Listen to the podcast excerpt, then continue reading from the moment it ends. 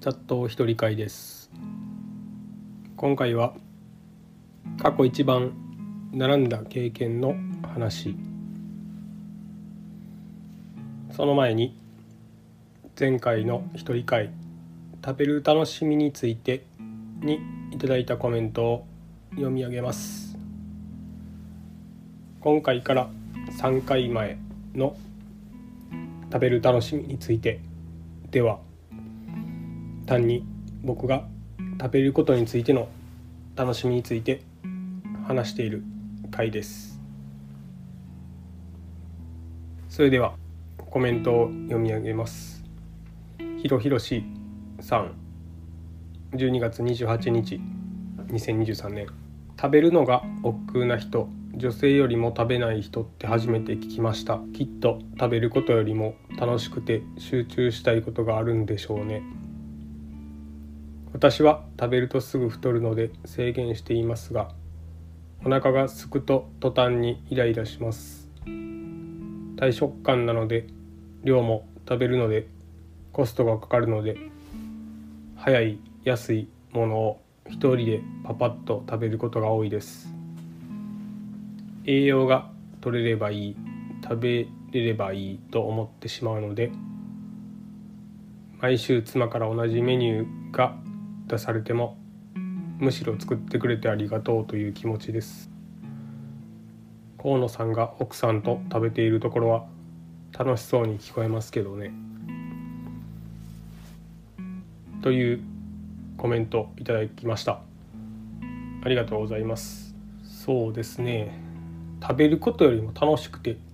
集中したいことがあるっていうのはうんまああんま関係ないですかね。あのあろうがなかろうが食べることは僕はあんまり得意じゃないんで。ということであのまあお腹すくっていうのも僕は、まあ、広瀬さんはこうグルメではないみたいですね。ただたくさん食べたいっていう感じかな。あの美味しいものが食べたいっていうわけでもなくて何でもいいっておっしゃってるみたいですね。何でもいいからたくさん食べたいってことでしょうね。僕はあんまりこうお腹がすくっていう感覚が、うん、あるけどなんやろお腹すくだけで別に平気というかあのお腹すいたからといってどうってことはないっていうことがあるんでただそのあんまりにも食べないとこう動けなくなるんで危ないなと思ったら食べるみたいなことはよくありました。1日1食とかは割と普通でしたね。特に休みの日とかは。はい、まあ、代わりにお酒飲んだりしてましたけど。代わりじゃないけど。はい。じゃあ、えー、次。カッパさん。2023年12月28日僕一人暮らしだったら毎日3食カロリーメイトと野菜ジュースで済ませてると思います。人といる時は美味しいものを食べたい。食べるけど食べると楽しいけど一人だとそういう欲を全く感じなくなります。できることなら食料を必要としない体になりたい。ということでした。ありがとうございます。僕がそんなカロリーメイトは好きじゃないんですけどこう粗食とかは平気です。野菜ジュースも別にそんな好きではないですけど多分こう栄養バランス的な こう栄養バランスがほんまにそれで取れてんのか分かんないですけど、うん、あとは僕は人と食べる時はそんなにこう人の方に集中してしまって食べ物があまりこうどうでもよくなるというか味を覚えてないんで、うん、人と一緒にいる時もそんなに気にしないですね。食べないといけないっていうのがこう僕の中では生きていく上で結構大きなプレッシャーなんでそれがなくなればいいっていうのは同じなのかもしれないです。あのやっぱ光合成とか羨ましいですねピッコロみたいな。はい。じゃあそのコミ コメント読み上げは以上です、えー、食べる楽しみについて、えー、3回前もしよかったら聞いてみてください。では今回のテーマ過去一番並んだ経験の話をします。この話はおっさん FM の第32回「焼きたい人」でちらっと出てきた話題に触発されて話します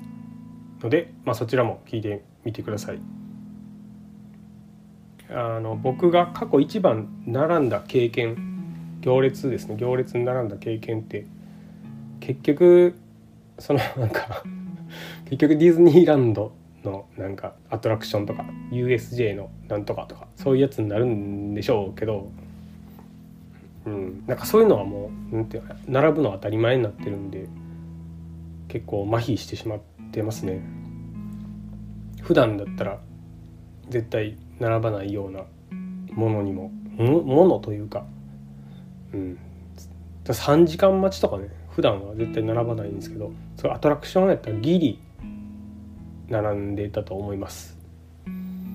ん。4時間とかちょっと無理かな。もう1日終わってしまうんでね。3時間。いやでも3時間はなんか並んでたような気がします。だから USJ とか行っても4つとかしか乗れないんじゃないですか。4×3 で12無理やん。えちゃうわ。3つ。3×3 で9時間でしょ。のそんな並ぶやつばっかり乗ってないから、まあ、2時間かなじゃあ。2時間 2×4 で8やったらまあギリ4つ、まあ、2時間ですね。3時間もちょっと並んでないかなもしかしたら。でも2時間待ちってアトラクションやったらもうちょっと早い方に入ってますよね。多分。だからもうちょっと並んでたかもしれない。はい。であのー、結局だから何が過去一かっていうと僕はそんな覚えてないんですけどでも並んだ記憶っていうのは行列に並んだ記憶っていうのがいくつかあってだからそれをちょっと話していこうかなと「まあ、過去一」っていうタイトルにしておきながらなんですけど思い出してみようかなと思います。まず前提として僕は並ぶのは苦手です。こう世の中には並ぶの好きな人っているじゃないですか。あの行列があると気になるとか並びたくなるっていう人。僕はそれではないです。あの行列大体何やろ。うん。気にしないというか。うん。でも何かなぐらいは見るけど。行列がなあれば並んでれば並んでるほど行きたくなくなる方ですね。どっちかというと。あの諦めがつくというか。はい。であの僕が行列に並んだ記憶で一番古い記憶は、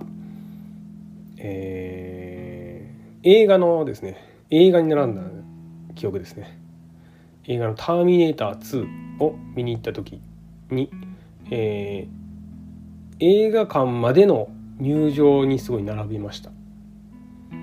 1991年公開だそうです。だからまあ30年以上前ですね。で当時って多分今よりも映画が人気コンテンツだったんでそういう行列とかもうん時々あったんかな。僕はでもその「ターミネーター」以外では「ターミネーター2」以外ではそういう経験はないんですけどその公開前の映画館の公開前というか、まあ、公開日ですけど映画館の前に外で行列に並んだっていうのはもう私にとっては最初で最後でしたねこの「ターミネーター2」が。多分初日ですね。で僕はその時子供だったんで母親と一緒に並んだと思います。映画館当時はその事前予約制とかじゃなかったんでえっ、ー、とまあ、席もあれですね。自由席なんですね。だから運よく入れたらその回に見れる。あぶれたら立ち見。でそれも入れなかったらまた2時間待ちとかこの終わるまで。そんなんしてたんかな。うん。そんな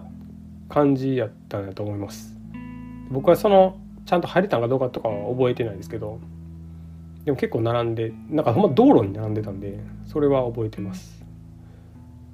ターミネーター2が確かその当時は事前のこの広告宣伝がすごかったんでそれですごい当日に人が集まったんでしょうね。あのシュワルツェネッガーとかも多分人気が絶頂の時やったんで。で、まあ、この映画は実際公開されてからもすごい人気になったんであのまあなんでしょうね。うなずけるというか、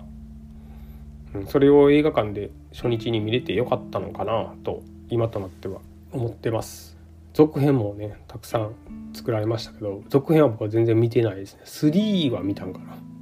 なんかこう続編は全然こう続いてないんですけどね。いろんなその何派何派みたいな感じなんでどれがこう正当な続編とかっていうのがあんまりないというかであんまりこう、うん、当たってない、うん、映画としてもあんまり評価されてないのかちょっと分かんないですけどはい「ターミネーター2」の映画の公開初日がすごい並びました。これ京都の映画館でどっか忘れましたけど朝朝から並びましたね。はい。で、えー、もう一つもう一つこれも小学生の時に並んだ記憶があります、えー、それがスーパーファミコンのゲームソフトの「ファイナルファンタジー6」の発売日にこう並びました。このゲームのカセットをな買うために並んだっていうのもこれが最初で最後でしたね。僕らはなんかよくニュースとかでドラクエ3に行列すごい並んだみたいなニュース昔のニュース昭和のニュースみたいなのを見るんですけど、まあ、その世代ではないんであのそんな並ぶことってあんのかなとは思ってたんですけどこの時はまあまあドラクエ3ほどではないけど並んでました。えっ、ー、とまあ近所のおもちゃ屋さんだったんですけどもう事前予約はしてたんですけどただその初回入荷分が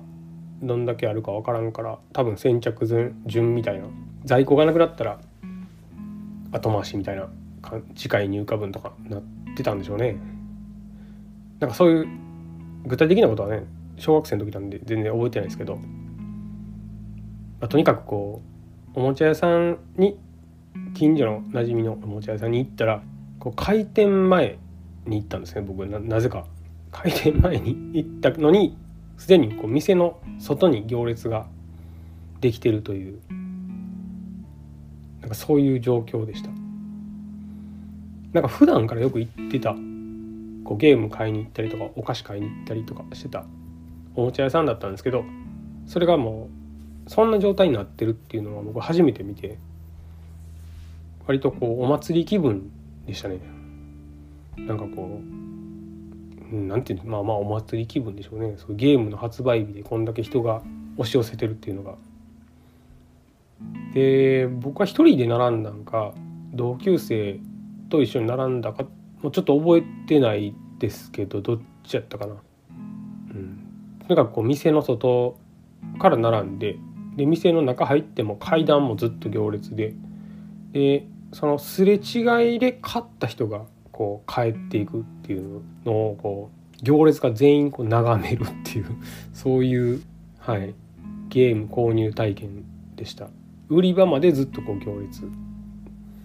ん、でこう当時の、まあ、ゲーム屋さんというかおもちゃ屋さんのゲーム売り場ってその遊べるなんかスペースがあったんですよね。で買ったばっかりのゲームをその場で遊んでるやつがいたりとかもしててなんかもうその今日今日みんなが今から買おうとしてるものをもうすでにこうその場で遊んでるこう見せびらかし野郎がいたりもしました。はい。そんなことも覚えてます。で、まあ、僕も無事その日に買ってプレイをしました。なんかその多分その前か当日か忘れましたけど V ジャンプの攻略本も買って見ながらか見てからか、まあ、ゲーム終わってからゲームやってない、まあ、ゲームそんな一日中とかできないんでやってない時間に見たりとかしたりしてましたね。まあ、この小学生の時とかこのこういう時期っていうのは本当に僕はゲーム友達ともゲームの話しかしてなかったような気がします。うん、ゲームしかなかったですね。あの小小小3小4ぐらいまでそんな感じでしたね。なんかそのだんだんゲーム高くなりすぎて全然買えなくなったんで それまでははい親に買ってもらったりとかしてたんですけどあとはなんか受験とかがねあるともうそのゲームをやってる暇がなくなったんでそれまではゲームしかしてなかったですね。毎日。はい。まあ、その「ファイナルファンタジー6」の発売日に行列に並んだという経験でした。あと、まあ、最後にもう一個だけまあこれ全然大人になってからなんですけど、えー、と旅行をした時にすごい行列に並んだっていう思い出があって、えーと、キューバに行った時あの両替所にすごい並びました。両替所あの通貨の両替ですね。これがねそのドルから現地通貨とか円から現地通貨とかじゃなくて現地通貨から現地通貨に両替っていうのがキューバはまああったんでそれがすごい並びました。2時間並びました。はい。ただの両替に。これだから多分混んでるからとかじゃなくて多分いつどこでもそれぐらい並ばないといけない両替でした。まあ今はどうなんか知らないんですけど、うん、僕が行った時まあ、キューバってこの通貨が2種類あってその旅行者がドルとかから両替できる、えーと、通貨と、まあ、それはもうなんかホテルとかで結構簡単にすぐ両替できるんですけどそのそれとは別に現地の人が普段使ってる通貨っていうのがあってそれに両替しようと思ったらなんかその政府の施設みたいなところでしか両替してなくてそこにはほんま現地の人がみんないっぱい並んでんのかな現地の人なんかな分からんけどなんかこうすごいやっぱ常に並んでるんですよね。でこうなんやろ。両替してもそちなみにその現地の通貨は一回両替してしまうと戻せないっていう あの一方通行な通貨やったんですけどキューバペソなんか忘れたけど。うん、ペソクバーナやったっけな忘れたけど。でそのまあキューバって社会主義なんでその政府の施設とかって全くこう急いだりとかしないんですね。こうゆっくりゆっくりやってて時間が来たら終わりみたいな感じその全員はけるとかそういうことはしないんで。だから並ぶのは当たり前っていう感じでした。だからもうほんまただ両替するためだけに2時間並ぶっていうのは僕は結構びっくりしてすごい面倒くさいなと思って。で当時キューバってインターネットが全然なかったんでスマートフォンとかもオフラインなんですよね。こう並んでる間ってやることないんですよ。この喋る相手もまあ一緒に行ってた友達はいましたけどうんあのね2時間並んでてもね別に喋ることないじゃないですか。だから暇つぶしの手段もなくなんか旅行中の2時間をこう並ぶ両替にこう費やしたというそういう思い出があります。はい。そんなとこです。過去一行列に並んだ経験っていうわけではなかったですけど、まあ、僕みたいに行列に並んだ話で具体的なエピソード何か思いつく人がいたらコメントとかご自身の配信とかで話すとかはいあれば聞きます。コメントいただければ読み上げます。では今回は以上です。